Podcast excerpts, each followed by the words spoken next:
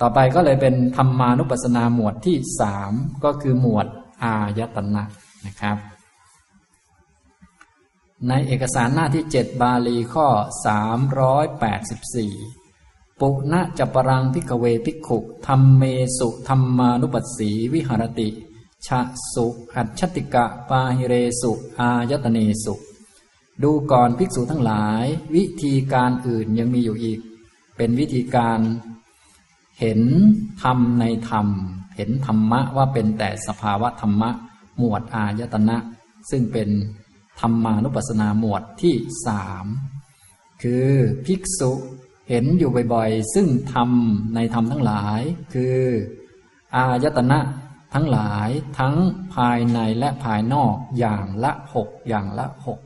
อัจฉติกะ แปลว่าอายตนะภายใน พาหิเรสุหรือพาหิระ แปลว่า อายตนะภายนอก อัจฉติกะอายตนะภายใน ก็คือ ตาหูจมูกลิ้นกายและใจ ส่วนอายตนะภายนอกคือรูปเสียงกลิ่นรสสัมผัสแล้วก็ธรรมะนะอย่างนี้นะครับ ส่วนคำว่า อายตนะ ก็มีความหมายหลายอย่าง หลักๆก็คือ แปลว่า สถานที่เกิด สถานที่เกิดของจิตและเจตสิก สถานที่เกิดของการรับรู้ของเรื่องราวปัญหาต่างๆ ความหมาย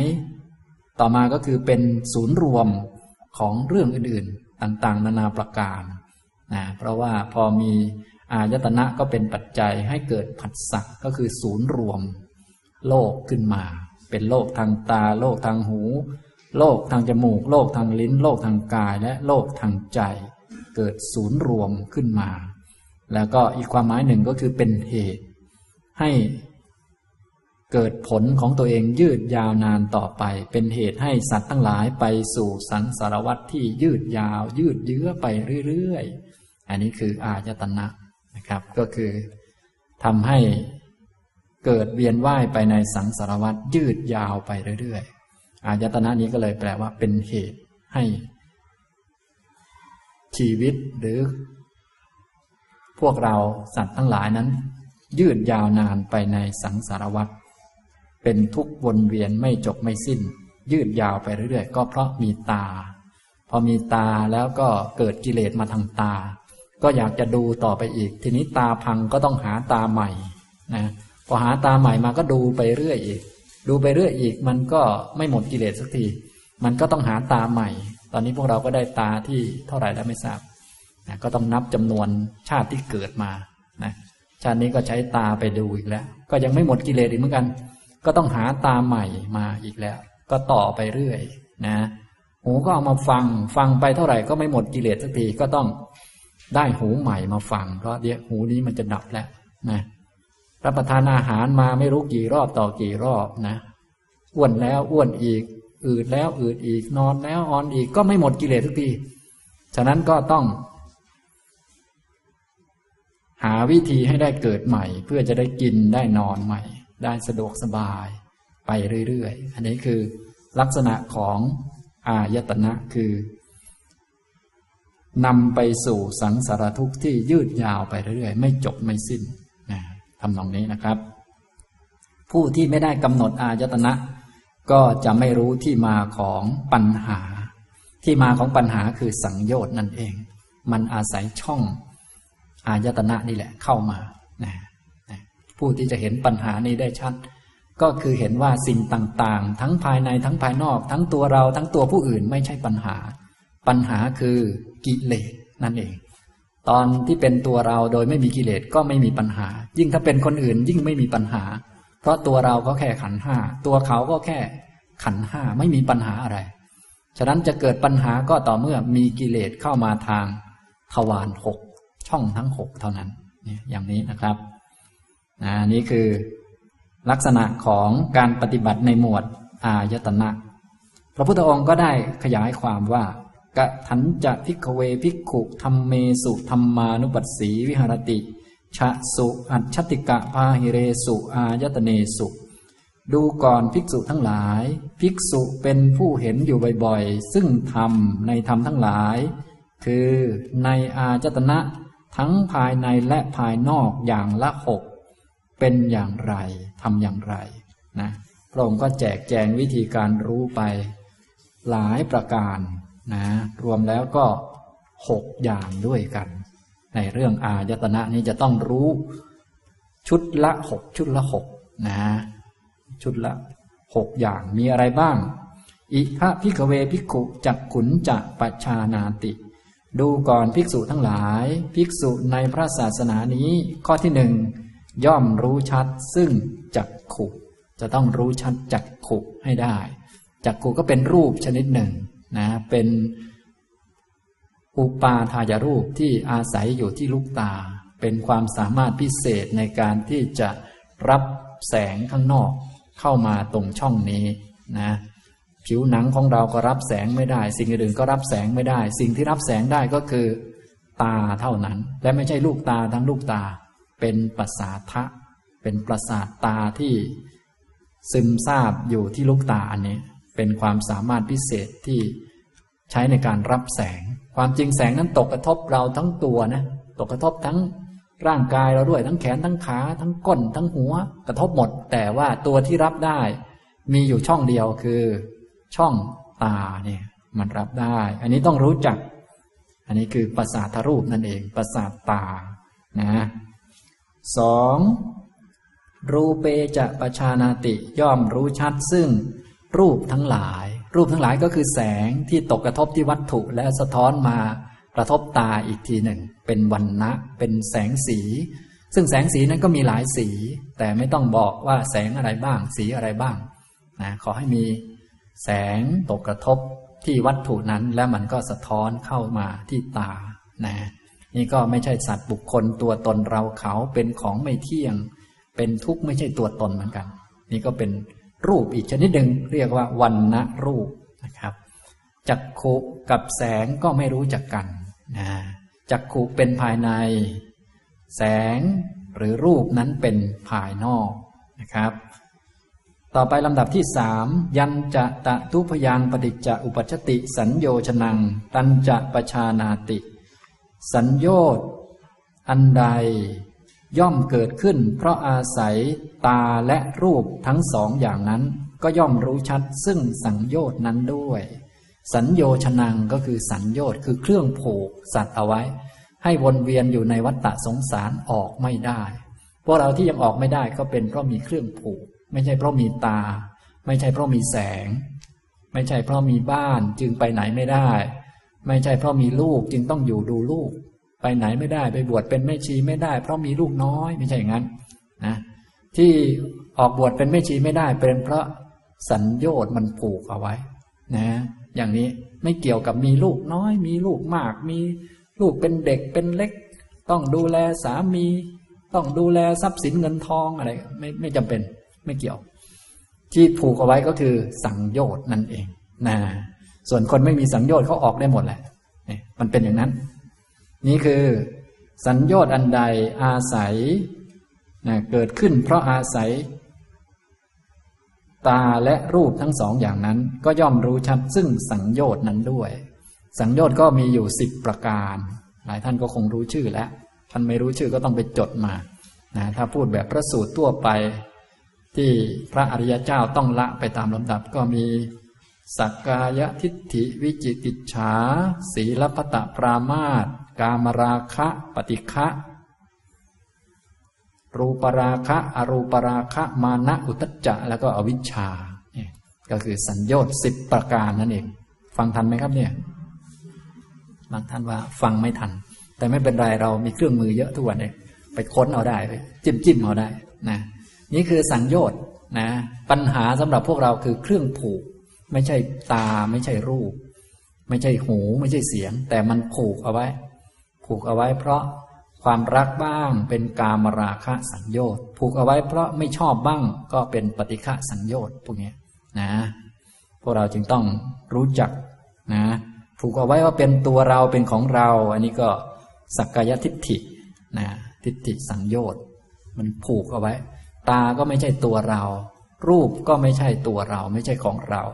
แต่ว่ามันมีเครื่องผูกว่านี่ตาเรานะ เนี่ย ตัวผูกนี้ก็คือ สังโยชน์นั่นเองเป็นทิฏฐิเป็นความเห็นผิดนะ บางคนก็ตาเรานี่สวยกว่าคนอื่น ดูดีกว่าคนอื่น มองเห็นไกลกว่าคนอื่น อันนี้ก็ตาก็ไม่ใช่ตัวเราไม่ใช่ของเรา แต่มันสำคัญตนโดยอาศัยตานี้ก็เป็นสังโยชน์เหมือนกัน ก็คือมานะสังโยชน์นี่ ทำนองนี้ มีตาแล้วก็ฟุ้งซ่านอยากดูนั่นอยากดูนี่ไม่จบไม่สิ้นจนปวดตาไปหมดแล้ว ก็วุ่นวาย ไม่เกี่ยวกับตาหรอกนี้มันเป็นอุทธัจจสังโยชน์เฉยๆมันก็อยากดูนะมีตา คนอื่นเขาดูได้ เราก็น่าจะดูได้เหมือนกันนะว่าไปโน่นแน่อันนี้มันก็แค่จิตฟุ้งซ่านเฉยๆไม่ได้มีอะไร นี่มันเป็นอย่างนี้นะครับ นี่แหละคือสังโยชน์เกิดขึ้นเพราะอาศัยตาและรูป ทั้งสองนั้นอย่างนี้นะครับ สังโยชน์เกิดขึ้น นี้ประเด็นที่สามรู้จักสังโยชน์ด้วยนะครับ รู้จักกิเลสฉันเบื้องต้นจะต้องรู้จักตาก่อน ซึ่งเป็นรูปชนิดหนึ่งรู้จักแสงทั้งหลายที่มากระทบตานี่ก็เป็นรูปอีกชนิดหนึ่งรู้จักสังโยชน์นะครับ มีราคะปฏิฆะทิฏฐิอะไรต่าง ๆ อย่างนี้ก็เป็นสังโยชน์วิจิกิจฉาความลังเลสงสัยก็เป็นสังโยชน์นะครับ สักกายทิฏฐิ วิจิกิจฉาสีลพตะปรามาตกามราคะปฏิฆะรูปราคะอรูปราคะมานะอุทจจะอวิชชาเนี่ยอันนี้คือสังโยชน์ทั้งนั้นนะเครื่องผูกนะ ต่อไปต้องรู้ประเด็นที่สี่ต่อไปยะถาจะอนุปันนัสสะสัญโยชนัสสะอุปาโดโหติ ตันจะปชานาติ ความเกิดขึ้นของสังโยชน์ที่ยังไม่เกิดย่อมมีด้วยเหตุไร ตันจะปชานาติก็ย่อมรู้ชัดซึ่งเหตุอันนั้นด้วย รู้ชัดซึ่งเหตุอันนั้น รู้ชัดด้วยปัญญา สังโยชน์ที่ยังไม่เกิดย่อมเกิดด้วยเหตุใด ก็เหมือนเรื่องนิวรณ์นั่นเอง เพียงแต่นิวรณ์นั้นเป็นตัวขวาง ขวางสมาธิ ขวางดวงตาขวางปัญญา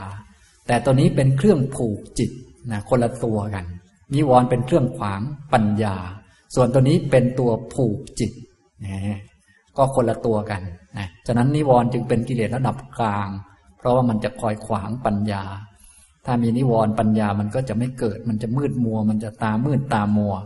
ส่วนสัญญอดเป็นกิเลสละเอียดนะฉะนั้นพวกสมุทัยนี้เป็นกิเลสชนิดละเอียดที่ต้องละด้วยมรรคเท่านั้น ถ้าไม่มีมรรคจะไม่มีวันละ กิเลสสัญญอดหรืออนุสัยต่างๆ ที่เป็นกิเลสละเอียดได้นะพวกที่ไม่มีมรรคก็เลยทำได้สูงสุดแค่ละนิวรณ์เป็นบางครั้งบางคราวสักหน่อยก็มันก็ฟูขึ้นมาใหม่ บางครั้งอาจจะละได้เป็นชาติชาติ แต่พอชาติถัดมาหล่นจากพรหมโลกก็เหมือนกันเดิมอีกแล้วถูกกระทบกระทั่งเข้าไปอะไรเข้าไป กระทบแรกๆยังไม่ขึ้น กระทบไปกระทบมาก็ขึ้นเหมือนเดิมนะอันนี้นะครับ ฉะนั้นก็เป็นกิเลสคนละระดับกันนะครับ กิเลสคนละระดับ ในกิเลสที่ต้องละด้วยการเจริญมรรคเนี่ยในการเจริญสติปัฏฐานเนี่ยมีสองระดับด้วยกัน ก็คือขั้นกิเลสที่เป็นพวกนิวรณ์เป็นระดับกลางกับกิเลสละเอียด ส่วนกิเลสหยาบๆนั้นต้องละด้วยศีล คนที่จะมาเจริญสติปัฏฐานนี้จะต้องอยู่บนพื้นฐานคือศีล จะต้องละกิเลสหยาบไปก่อน ไม่งั้นจะมาปฏิบัติทำไม่ได้ หรือปฏิบัติไปก็ไม่ไม่ไป ไม่ก้าวหน้าอย่างนี้นะครับ นะ อันนี้ก็หมวดนิวรณ์ก็เป็นกิเลสกันดวงตาบังปัญญา เป็นขั้นกลาง เรียกว่า ปริยุทธานะกิเลสกิเลสขั้นกลางกลางนะครับ ส่วนในหมวดอายตนะปัปพะกล่าวถึงสัญญอดอันนี้เป็นกิเลสละเอียดนะกิเลสละเอียดเป็นพวกสมุทัยกิเลสที่ละเอียดนี้เป็นพวกเดียวกับสมุทัยนะครับ ฉะนั้นสมุทัยนี้คือชุดกิเลสละเอียดนั่นเอง ซึ่งกิเลสละเอียดนั้นเป็นปหาตปธรรมก็คือธรรมะที่ต้องละด้วยมรรคเท่านั้น ไม่เหมือนกับพวกนิวรณ์พวกนิวรณ์นี่ใช้สมาธิก็ละได้ ส่วนพวกสัญญาณนี่ใช้สมาธิละไม่ได้นี่อย่างนี้นะครับ อันนี้ก็เป็นความต่างกันนะแต่ว่ากิเลสทั้งหมดทั้งมวลมันเกิดแบบเดียวกันหมดก็คือเกิดจากอโยนิโสมนสิการ ฝ่ายดีก็เกิดจากสิ่งเดียวกันหมดก็คือ โยนิโสมนสิการ นี่ให้เราจำแม่นๆนะครับ ถ้ากิเลสแล้วหลักง่ายๆ คือมันเกิดจากอโยนิโสมนสิการ คือ ความคิดที่ไม่ดีไม่ถูกต้องไม่เหมาะสม คิดอย่างขาดสติสัมปชัญญะ ซึ่งอโยนิโสมนสิการที่เป็นหลักใหญ่อยู่นะที่เป็นหลักใหญ่ที่เรียกว่ามันผิดแน่นอนเลยก่อให้เกิดกิเลสได้ง่าย ก็มีอยู่สี่เรื่องนะครับ ถ้าฝ่ายโยนิโสก็มีสี่เรื่องเหมือนกันตรงกันข้าม อันนี้เราควรจำไว้ก่อน ส่วนเรื่องอื่นๆก็เป็นประเด็นปลีกย่อยสามารถไปพิจารณาได้ตามประเด็นย่อยเหล่านั้น ส่วนเรื่องหลักๆ ของอโยนิโสก็คือ ใส่ใจว่า เที่ยงในสิ่งที่มันไม่เที่ยง สิ่งนั้นมันเป็นของไม่เที่ยงเราใส่ใจว่ามันเที่ยง โอ้อันนี้มันมั่นคงดีนะ มันเที่ยงนะอันนี้ผิดเดี๋ยวกิเลสจะเกิดขึ้น แน่นอนเราคงจะอยากได้มันแหละอันเที่ยงเนี่ยเราไปแสวงหามันแหละอันเที่ยงเนี่ย อันที่สองก็คือใส่ใจว่าเป็นสุขในสิ่งที่เป็นทุกข์ เช่นรับประทานอาหารนี่มันเป็นทุกข์เราใส่ใจว่ามันจะสุข เนี่ย อย่างนี้ผิดแน่นอนแง่ๆเลยนะนอนเยอะๆนี่เป็นสุขหรือเป็นทุกข์ครับ บางท่านว่า โอ้ตาถ้าตามธรรมะแล้ว ก็ต้องเป็นทุกข์อย่างแน่นอน แต่ถ้าตามใจดิฉันแล้วมันทำไมมันหลายอันแท้กว่าเรา เนี่ย มันโง่อยู่ มันเป็นอย่างนั้นนะมันไม่รู้เรื่อง อันนี้เรียกว่าอาโยนิโสนะก็คือใส่ใจว่า เป็นสุขในสิ่งที่เป็นทุกข์ขี้เกียจนี่มันเป็นทุกข์นะครับ ไม่มีใครสบายเพราะขี้เกียจนะ อันนี้คือความเป็นจริง แต่ว่าเราก็มักจะนึกว่าขี้เกียจแล้วจะเป็นสุขอยู่นะบางทียังไปว่าคนอื่นแกขยันทำไมมันจะเป็นทุกข์ว่าไปโน่นนี่ก็ยังเพี้ยนไปสักไกลเลยนะ อย่างนี้นะครับ ต่อไปก็ใส่ใจว่าเป็นตัวตนในสิ่งไม่ใช่ตัวตน ใส่ใจว่าบังคับควบคุมได้ เป็นไปตามใจเราอยากเราปรารถนา ในสิ่งที่มันไม่ใช่นะอันนี้ ต่อไปก็ใส่ใจว่า งามในสิ่งไม่งาม ใส่ใจว่าสวยในสิ่งไม่สวย นี่คืออโยนิโสมนสิการแบบกว้างๆแบบใหญ่ ๆ ถ้าใครมีลักษณะอย่างนี้เยอะๆจะเกิดกิเลสได้ง่ายนะส่วนถ้าเป็นฝ่ายโยนิโสซึ่งเป็นปัจจัยให้เกิดกุศล ก็ตรงกันข้ามนะคือใส่ใจว่าไม่เที่ยงในสิ่งที่มันไม่เที่ยง อนิจเจอนิจจังนะใส่ใจว่าไม่เที่ยงในสิ่งที่ไม่เที่ยงนะก็ใส่ใจว่าไม่เที่ยงบ่อยๆ อันนี้จะเกิดกุศลได้ง่ายนะครับฉะนั้นถ้าพวกเรารู้อย่างนี้แล้วก็ไปหัดใส่ใจไว้ท่องไว้จำไว้แม่นๆไว้ อย่าไปปล่อยใจให้มันไปเคยชินกับของเที่ยงมั่นคงแน่นอนสุข สมหวังอย่าให้มันได้มา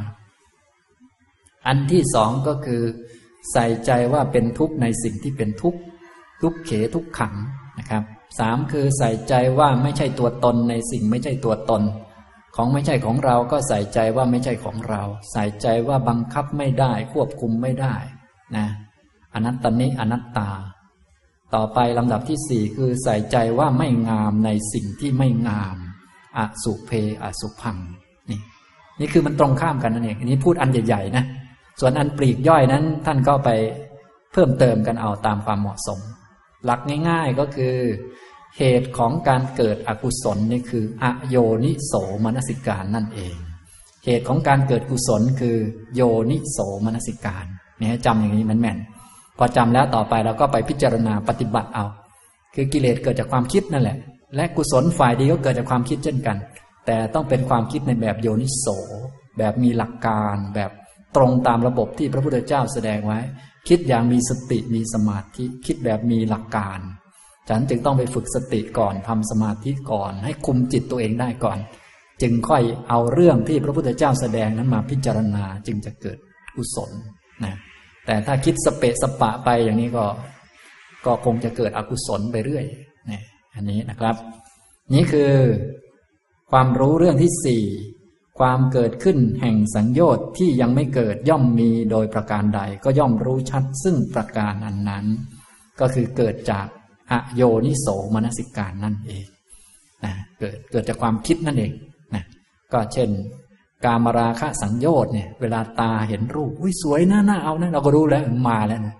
แต่เดิมไม่มีมันมีมา มีมาเพราะอโยนิโสก็คือเพราะความคิดนั่นเองคิดอย่างขาดสติ ไม่มีควบคุม นะ อย่างนี้ทำนองนี้นะครับ ต่อไปลำดับที่ห้ารู้ลำดับที่ห้ายะถาจะอุปนัสสะ สัญโยชนัสสะปหานังโหติตันจะปชานาติ การละสังโยชน์ที่เกิดขึ้นแล้วย่อมมี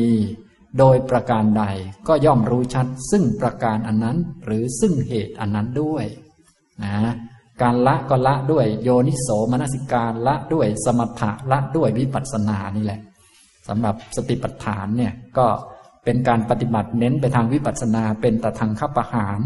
แต่การพอมาปฏิบัติถึงหมวดธรรมานุปัสสนานี่เราต้องเล่นด้านสมาธิมาด้วย ก็จะสามารถละด้วยวิขำพนประหารด้วยตามกำลังของสมาธิ แล้วแต่คนได้มากได้น้อย เพราะว่าจะต้องรู้เหตุรู้ผลแหละนะกิเลสมีหลายอันหลายขั้นหลายตอนหลายวิธีในการละก็ต้องรู้ชัด ความรู้ชัดนี่คือปัญญานั่นเอง คนที่จะมีปัญญาได้ดีก็ต้องมีประสบการณ์นะทำตรงนี้นะครับ เนี่ยปัจชานาติคือปัญญารู้ชัด การละสังโยชน์ที่เกิดขึ้นได้แล้ว ย่อมมีด้วยเหตุอะไร ก็ย่อมรู้ชัด ซึ่งเหตุอันนั้น คือโยนิโสมนสิการคือสมถะคือวิปัสสนา ทีนี้การละก็แล้วแต่สังโยชน์ชนิดนั้นๆ ถ้าการมาราคะนี้ละได้ด้วยอะไร ปฏิฆะละได้ด้วยอะไร มันไม่เกิดด้วยอะไร พวกนี้ต้องรู้ชัด ส่วนใหญ่พวกเราที่ได้เรียนปริยัติมาเยอะๆคงจะคงจะแบบแหมพอเข้าใจแล้วนะเช่นการมาราคะนี้ต้องละด้วยอสุภะนี่หลายท่านก็ท่องได้แม่นทีเดียว แต่พอของสวยมาก็ โอ้สุภะจะทับจิตตัวเองแบนดัดแต่ไปหมดนะแต่เวลาท่องนี่โห ถามที่ไรตอบได้ทุกทีอันนี้คือ ปริยัติมันก็ได้เท่านี้แหละ ดีกว่าไม่ได้นะ แต่ว่ามันก็ต้องเข้าถึงจิตด้วยการปฏิบัตินั่นแหละมันถึงจะใช้ได้ฉะนั้นปัญญาที่แท้จริงมันจะใช้ได้ตอนเกิดเหตุการณ์พอดีคือ สามารถช่วยรักษาจิตไม่ให้เกิดกิเลสได้ นั่นแหละ เรียกว่าคนปฏิบัตินะครับ ฉะนั้นตัวปฏิบัติที่แท้จริงก็ปฏิบัติตอนเกิดเหตุการณ์ เช่นเรามีศีลเนี่ยก็คือตอนที่มันเกิดเรื่องขึ้นมาแล้วเราคุมตัวเองอยู่เรียกว่ามีศีล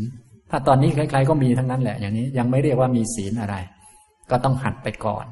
นะตอนที่เกิดเหตุการณ์ เช่น มีเรื่องให้เราโกหก มีเรื่องให้เราประพฤติผิด มีเพื่อนมาชวนดื่มสุรา มีเหตุการณ์อะไรทุกอย่าง แต่เราเลิกได้ไม่เอานี้อันนี้เรียกว่ามีศีลนะครับ ตัวสติก็เหมือนกันนะมีเรื่องมาให้เราหลงเราก็ไม่หลงมีสตินะทำนองนี้นะครับ อันนี้คือ ธรรมะก็จะวัดตอนมีอธรรมเกิดขึ้นว่าเราสู้ไหวไหม ถ้าไม่มีอธรรมเกิดขึ้นมา ไม่มีกิเลสเกิดขึ้นมา ใครๆก็นึกว่าตัวเองดีทั้งนั้นนะ แต่พอมีกิเลสขึ้นมาก็เลวทุกคนเลย เพราะว่าไม่มีดีมาแก้ไข ฉะนั้นดีเขาเอาไว้แก้ไขความเลวนั้น จึงต้องดูตอนเลวเกิดขึ้นว่า ความดีคุมอยู่ไหม ถ้าความดีคุมอยู่ก็แสดงว่าปฏิบัติธรรมเนี่ยตัวปฏิบัติธรรมคือตัวนี้ ถ้าความโง่มามีปัญญาพอที่จะฆ่ามันทิ้งไหมนะพอที่จะบอกสอนมันจนเข้าใจความจริงไหม อันนี้แหละคือปฏิบัติธรรมนะครับทำตรงนี้นะ อันนี้ เป็นลำดับที่ห้าแล้ว ต่อไปลำดับที่หกนะครับยะถาจะปะหีนัสสะสัญโยชนัสสะอายติง อนุปาโดโหติ ตันจะปะชานาติ ความไม่เกิดขึ้นอีกต่อไปของสังโยชน์ที่ละได้แล้ว ย่อมมีโดยประการใด ด้วยเหตุอะไร ก็ย่อมรู้ชัดซึ่งเหตุอันนั้นด้วยนะครับ ถ้าเป็นฝ่ายไม่ดีก็ต้องรู้วิธีละแล้วก็พอละมันได้แล้วด้วยธรรมะแล้ว ก็ต้องรู้ว่ามันจะไม่เกิดอีกต่อไปได้อย่างไร อันนี้คือลักษณะของปัญญานะปัญญานั้นถ้าเป็นของไม่ดีเขาจะต้องละ จะมารู้เฉยๆอย่างนี้ไม่ได้ โกรธรู้ว่าโกรธ รู้เฉยๆอย่างนี้ไม่เรียกว่าปัญญา อย่างนี้เรียกว่าโง่นะฉะนั้นพวกเราฝึกสติปัฏฐานนี้จะต้องรู้ ถ้าเป็นพวกนิวรณ์อย่างเช่นพยาปาทะนิวรณ์เนี่ยจะต้องรู้วิธีละมันนะจะต้องละมันให้ได้ด้วยนะจะมารู้แค่ว่า โอ้ยโกรธก็รู้ว่าโกรธแล้วมันถล่มจิตของเราอยู่งั้น อันนั้นไม่ได้ จะต้องรู้ให้มันชัดนะเรียกว่ารู้ชัดคือมีปัญญา ลักษณะของปัญญาก็คือ รู้แล้วสิ่งไม่ดี จะต้องแก้ไข แต่ไม่ใช่แก้ไขในแบบเอาตามใจชอบ แก้ไขในแบบคนมีปัญญาคือแก้ที่เหตุมันนะแก้ที่เหตุเบื้องต้นก็คือต้องสำรวมระวังให้มันเกิดน้อย ต่อมาก็ใช้สมถะวิปัสสนา ต่อมาก็ใช้มรรคในการแก้นี่คือ ลักษณะของปัญญาจะเป็นอย่างนี้ ส่วนจะแก้ได้เมื่อไหร่อีกเรื่องหนึ่ง แต่ลำดับมันต้องเป็นอย่างนี้นะทำนองนี้นะครับ อันสุดท้ายก็เลยเป็น ความไม่เกิดขึ้นอีกต่อไปของสังโยชน์ที่ละได้แล้ว ขนาดละได้แล้วไม่มีแล้วนี่นะ มีสมถาวิปัสนาเรียบร้อยแล้ว ก็ต้องรู้ต่อไปอีก ว่ามันจะไม่เกิดขึ้นอีกต่อไปได้อย่างไรนะความไม่เกิดขึ้นอีกต่อไปของสังโยชน์ที่ละได้แล้ว ย่อมมีด้วยเหตุใดก็ย่อมรู้ชัด ซึ่งเหตุอันนั้นด้วยนะที่จะละกิเลสได้ขาดก็มีอันเดียว ก็คือมรรคนั่นเองอริยมรรคนะครับ ก็ต้องแยกเป็นสัญญชน์แต่ละข้อไป ก็คือถ้าเป็นสักกายทิฏฐิวิจิกิจฉาสีลพตปรามาตอันนี้ละได้ด้วย โสนาปฏิมักกามราคะปฏิฆะทำให้เบาบางลงด้วยสกทาคามิมักและละได้ขาดด้วยอนาคามิมักนะรูปราคะอรูปราคะมานะอุตจจะอวิชชา นี้ละได้ขาดด้วยอรหัตตมักสรุปแล้วต้องเจริญมักนั่นเองสรุปแล้วนะ แต่กว่าจะมักเต็มบริบูรณ์มันก็เลยต้องมีอุบายวิธีมาช่วยหลายตัวด้วยกันนะครับ เนี่ย สิ่งเหล่านี้ต้องอาศัยปัญญา พวกเราก็อยากจะหมดกิเลส แต่ว่าถ้าไม่มีปัญญาเนี่ย มันก็จะละขาดอย่างแท้จริงไม่ได้ วิธีการก็เลยต้องฝึกในแนวปัญญานะครับ อันนี้ นี่คือทางด้านทวารตานะครับ ก็ต้องรู้จักหกอย่างนี้แหละ ในหมวดอายตนะนะครับ ต่อไปทางทวารหู ทวารจมูก ทวารลิ้น ทวารกายจนถึงทวารใจก็เหมือนกันนะครับ ในเอกสารหน้าที่แปดโสตันจะปัชานาติ สัตเดจะปัชานาติ ย่อมรู้ชัดซึ่งโสตะโสตานี่คือปัสสาทะนะครับ โสตปัสสาทะที่อยู่ที่หูของเรานี่อยู่ในรูหูนั่นแหละ มันซึมอยู่มันเป็นความสามารถพิเศษที่จะรับหู รับเสียงนะครับ ความจริงเสียงมันก็กระทบหน้าเรากระทบตาเรากระทบผม กระทบแขนขากระทบหมดแหละ แต่ว่าส่วนอื่นๆเหล่านั้นมันรับเสียงไม่ได้นะครับ ส่วนที่รับเสียงได้ก็คือ หูนะครับ โสตปัสสาทะก็ต้องรู้ชัด อันนี้ว่าเป็นรูปชนิดหนึ่งซึ่งเป็นของไม่เที่ยงนะมีวันพังเหมือนกัน เป็นของเกิดดับนั่นเอง สัตเดจะประชานาติย่อมรู้ชัดซึ่งเสียงนะครับ ซึ่งเป็น เสียงสูงบ้างต่ำบ้าง เป็นรูปคลื่นเข้ามากระทบที่หูนะไม่ใช่เสียงด่าเสียงชม เสียงด่าเสียงชมนั้นเป็นสัญญากำหนดให้มันด่ามันก็เลยด่ากำหนดให้มันชมมันก็เลยชมนะครับ เสียงจริง ๆ ยังไม่มีการกำหนดมันเพราะมันเป็นรูปนั่นเองกำหนดมันเป็นนามอยู่นะครับ อันนี้จึงต้องแยกแยะให้เป็นนะ ท่านจึงให้ฝึกหมวดกายก่อน เพราะว่าจะได้กำหนดรูปได้ง่าย รูปก็คือมันไม่รู้เรื่องนั่นแหละ อะไรที่ไม่รู้เรื่องมันเป็นรูป ส่วนถ้ารู้เรื่องขึ้นมาเนี่ยมันไม่เป็นรูปหรอกมันเป็นนามหมดอย่างนี้นะครับทำตรงนี้อ่าแล้วก็เครื่องหมายเปยานก็เติมข้อความมาให้ครบนะครับ รู้หกประเด็น คานันจะปัชานาติรู้ชัด ซึ่งคานะคือจมูกคานะภาษาทะซึมซาบอยู่ที่จมูกนะครับนะคันเทจะปัชานาติย่อมรู้ชัด ซึ่งกลิ่นทั้งหลายที่มากระทบจมูก ความจริง กลิ่นก็กระทบไปทั่วร่างกายนั่นเอง แต่ว่ามันมีส่วนที่รับได้ รับกลิ่นได้ก็คือที่จมูกเท่านั้นนะครับนะเป็นคานะภาษาทะชิวหันจะประชานาติย่อมรู้ชัด ซึ่งชิวหาคือลิ้น เป็นชิวหาภาษาทะซึมอยู่ที่ปลายลิ้นนะครับระเสจะประชานาติย่อมรู้ชัด ซึ่งรสรสนี้ ก็เป็นรูปชนิดหนึ่งที่มากระทบ ที่ปลายลิ้นแล้ว มันก็จะเกิดรสชาติขึ้นมา เกิดรสกระทบกันขึ้นมานะรสกระทบกับลิ้น ก็จะเกิดชิวหาวิญญาณเกิดอื่นๆขึ้นมา เป็นอร่อยไม่อร่อยเป็นเวทนาบ้างอะไรบ้างก็ว่ากันไป แต่ตอนนี้พูดถึงตัวรูปอยู่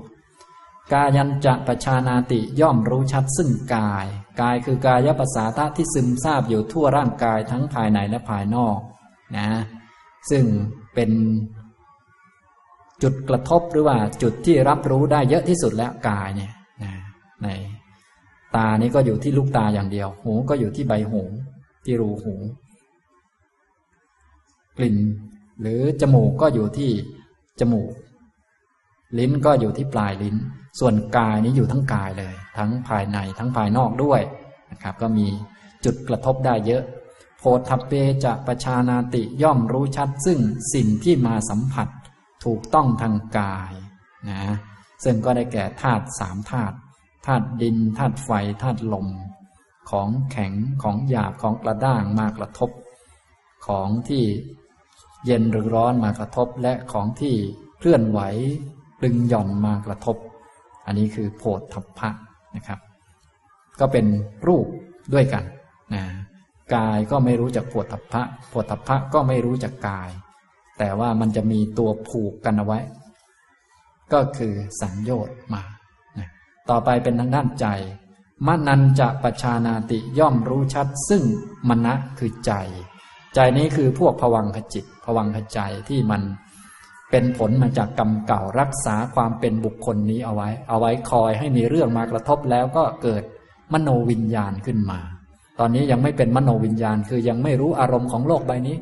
แต่ยังมีชีวิตอยู่ก่อนนะฮะพวกนี้เกิดจากกรรม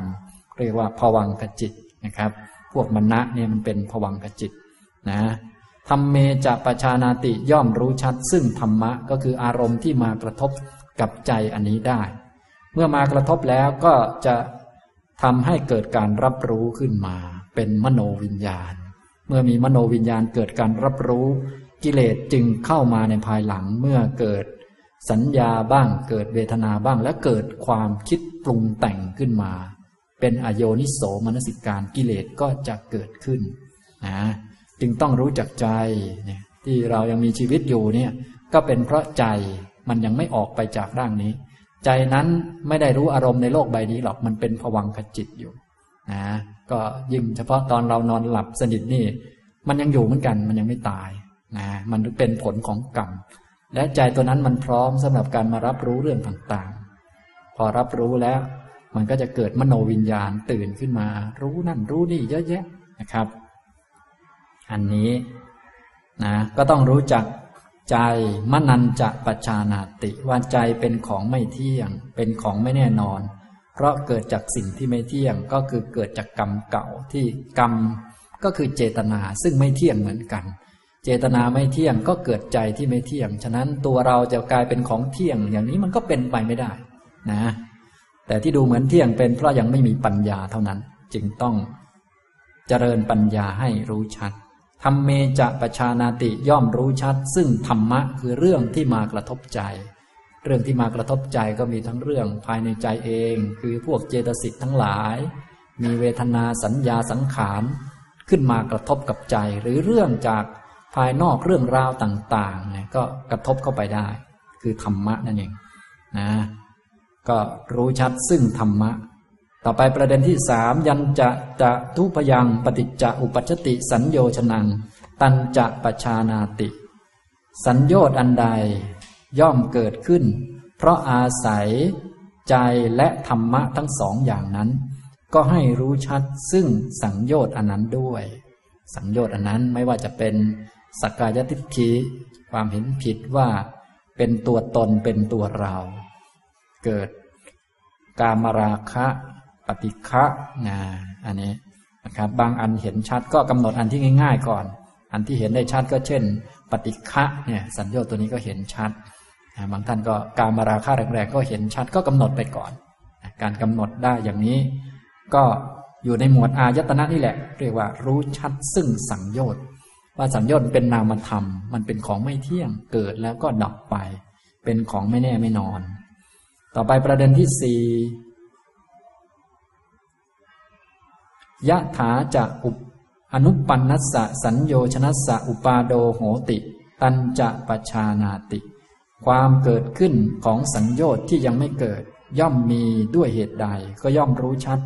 ซึ่งเหตุนั้นด้วย เหตุก็คืออโยนิโสมนสิการ ความคิดที่ขาดสติสัมปชัญญะ ความคิดที่ไม่ได้มีสติคอยคุมนะคิดไปเรื่อย ก็จะเกิดกิเลสขึ้นมานะครับ ก็แล้วแต่เราพูดถึงสัญญาตัวไหน ก็เอาตัวที่ชัดๆ เด่นๆ มากำหนดก่อนนะครับ อันนี้ความเกิดขึ้นของสังโยชน์ที่ยังไม่เกิดย่อมมี เพราะเหตุใดก็ย่อมรู้ชัดซึ่งเหตุนั้น ลำดับที่ห้าข้อที่ห้าประเด็นที่ห้ายะถาจะอุปนัสสะสัญโยชนัสสะปหานังโหติ ตันจักปชานาติ การละสังโยชน์ที่เกิดขึ้นแล้วย่อมมีด้วยเหตุใดก็ย่อมรู้ชัดซึ่งเหตุอันนั้น การละสังโยชน์ที่เกิดขึ้นแล้วก็มีด้วยโยนิโสมนสิการ ด้วยสมถะบ้าง ด้วยวิปัสสนาบ้าง ด้วยสมถะก็วิขำพนะประหาร ด้วยวิปัสสนาก็ตัดทางคับประหาร อันนี้ผู้ที่ปฏิบัติก็ต้องมีประสบการณ์และก็รู้ชัดด้วยปัญญา คนมีประสบการณ์แล้วเป็นคนมีสติสัมปชัญญะ คอยสังเกตก็รู้รู้ชัดครับ สัญญาต่างๆนะทีนี้ก็ต้องรู้ต่อไปอีกเป็นประเด็นที่หกยะถาจะปะหีนัสสะสัญโยชนัสสะอายติงอุปาโดโหติตันจะปชานาติ การไม่เกิดขึ้นอีกต่อไปของสังโยชน์ที่ละได้แล้วย่อมมี เพราะเหตุใด ก็ย่อมรู้ซึ่งเหตุอันนั้นด้วย ก็เหมือนเดิมก็คือรู้จักมรรคนั่นเอง อริยมรรคนี้ทำให้สังโยชน์และกิเลสต่างๆ ไม่เกิดขึ้นอีกต่อไป ก็ต้องรู้ชัดนะครับ การรู้ชัดอย่างนี้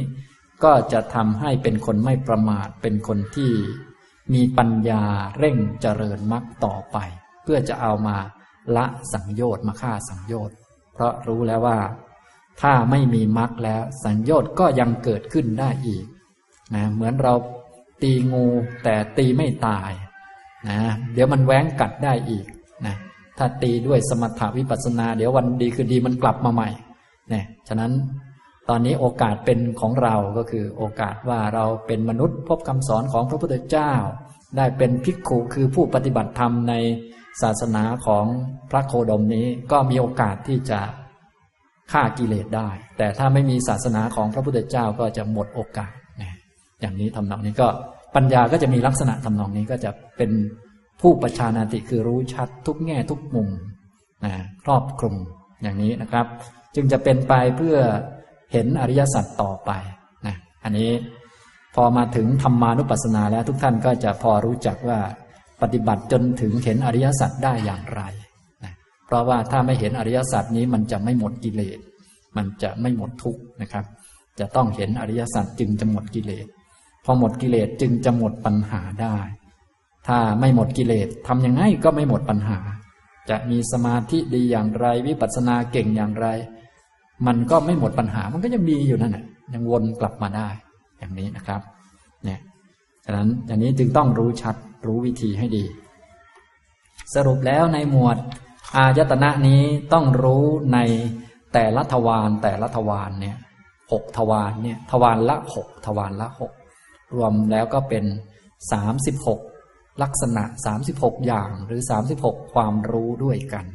นะครับ แต่ในรายละเอียดก็ยังมีมากเนื่องจากสังโยชน์ก็มีตั้งสิบตัวนี่นะก็ต้องรู้จักรายละเอียดลงไปอีกเนี่ยใครเกิดสังโยชน์ตัวไหนเวลาไหนก็ต้องรู้ชัดเข้าไป จึงมีความรู้ที่หลากหลายนะครับธรรมานุปัสสนาจึงเป็นอารมณ์ค่อนข้างหลากหลาย เป็นอารมณ์ที่กว้างขวางเหมาะสำหรับคนมีสติมีปัญญามาก เพราะคนมีปัญญาเยอะๆเนี่ยจะให้มาดูกาย แค่นั่งดูลมหายใจบางทีมัน มันไม่เหมาะสำหรับเขา เพราะเขาเป็นคนมีปัญญามาก คนมีปัญญามากก็ต้องดูมากๆของมาก ๆ ถ้าคนปัญญาน้อย ถ้าจะให้มาดูเยอะมันก็เครียด มันก็ฟุ้งซ่านไป มันก็ต้องดูอันเดียวไปก่อน เนี่ย มันก็ ตามจริตหรือว่าตามอัธยาศัยของแต่ละคนอย่างนี้นะครับ อันนี้ แต่ว่าทั้งหมวดกาย หมวดเวทนาหมวดจิตจนถึงหมวดธรรมะเนี่ยก็ฝึกให้มีปัญญาเห็นอริยสัจได้ทั้งนั้นครับ ตอนนี้ก็ถึงตอนสรุปแล้วก็เหมือนเดิมก็คือ เห็นทั้งภายในคือตัวเองก็เหมือนกันนะคนอื่นก็เหมือนกัน ทั้งภายในภายนอกเหมือนกันเลย ก็ แต่ละคนก็มีปัญหาคือกิเลสที่เข้ามาช่องทางทวารต่างๆเนี่ยมันไม่มีปัญหามาจากตัวเรา และไม่มีปัญหามาจากข้างนอกหรอก ปัญหามันมาจากกิเลสที่เข้ามาทางทวารหกนั่นแหละ มาจากสังโยชน์เครื่องผูกนั่นเองเนี่ยปัญหาคือตัวนี้ ฉะนั้นวิธีจะแก้ปัญหาก็ต้องแก้กิเลสตัวนี้ และการจะแก้กิเลสระดับสังโยชน์ได้สมาธิก็เอาไม่อยู่ วิปัสสนาก็เอาไม่อยู่ มีแต่มรรคเท่านั้นที่จะเอามันอยู่ ก็เลยต้องมาเจริญโพชฌงเจ็ดให้สมบูรณ์ต่อไปนี่แหละมันเรียงลำดับกันมาอย่างนี้นะครับทำนองนี้นะก็ทั้งภายในภายนอกนะครับ ความเกิดความดับแล้วก็วัตถุประสงค์ก็เหมือนเดิมทุกประการนะนี่แหละก็เป็นหมวดอายตนะนะครับนะเป็นธรรมานุปัสสนาหมวดที่สามนะอย่างนี้เป็นการกำหนดสมุทัยหรือกำหนด ปัญหาว่ามันมาอย่างไร ปัญหาอยู่ตรงไหน ปัญหาทุกท่านก็คงทราบดี ตามหลักอริยสัจเราก็เรียนกันมานานแล้ว ก็คือ ทุกขะสมุทัยนั่นเองคือกิเลสนั่นแหละ ปัญหาอุปทานนั่นแหละ เป็นตัวปัญหาเนี่ยอันนี้ก็เป็นการปฏิบัติมาตามลำดับจนจนมีความเข้าใจมองเริ่มทะลุบ้างแล้วนะต่อไปก็ไปกำหนดมรรคและต่อไป ซึ่งจริง ๆ ที่เราปฏิบัติมาตั้งแต่ต้นเราก็ปฏิบัติมาตามมรรคนั่นแหละ แต่พอมันยังไม่มีปัญญา มันก็ยังไม่เห็นชัดว่านี่เป็นมรรคอยู่ แต่พอเริ่มมีปัญญากำหนดทุกได้กำหนดสมุทัยได้ ก็จะเห็นคุณค่าของมรรคก็คือคุณค่าของธรรมะ ที่พระพุทธเจ้าแสดงไว้นั้นเอาไว้ฆ่ากิเลสนั่นเอง ต่อไปก็จะเห็นคุณค่าของธรรมะ ที่พระพุทธเจ้าแสดงไว้ทุกประการว่า นี่แหละมันเป็นมรรคเอาไว้ละกิเลส ถ้าไม่มีธรรมะแล้ว ไม่มีใครทำอะไรกิเลสได้เลยอ่าอย่างนี้ทำนองนี้อ่านี่ก็จะเป็นมาตามลำดับอย่างนี้นะครับ นี่นะ เรียนจบอายตนะปัปพะนะครับ เดี๋ยวคราวต่อไปก็มาเรียนโพชชังคปัปพะแล้วก็สัจจปัปพะต่อไปนะเอาละบรรยายวันนี้ก็พอสมควรแก่เวลาเท่านี้นะครับ อนุโมทนาทุกท่านนะครับ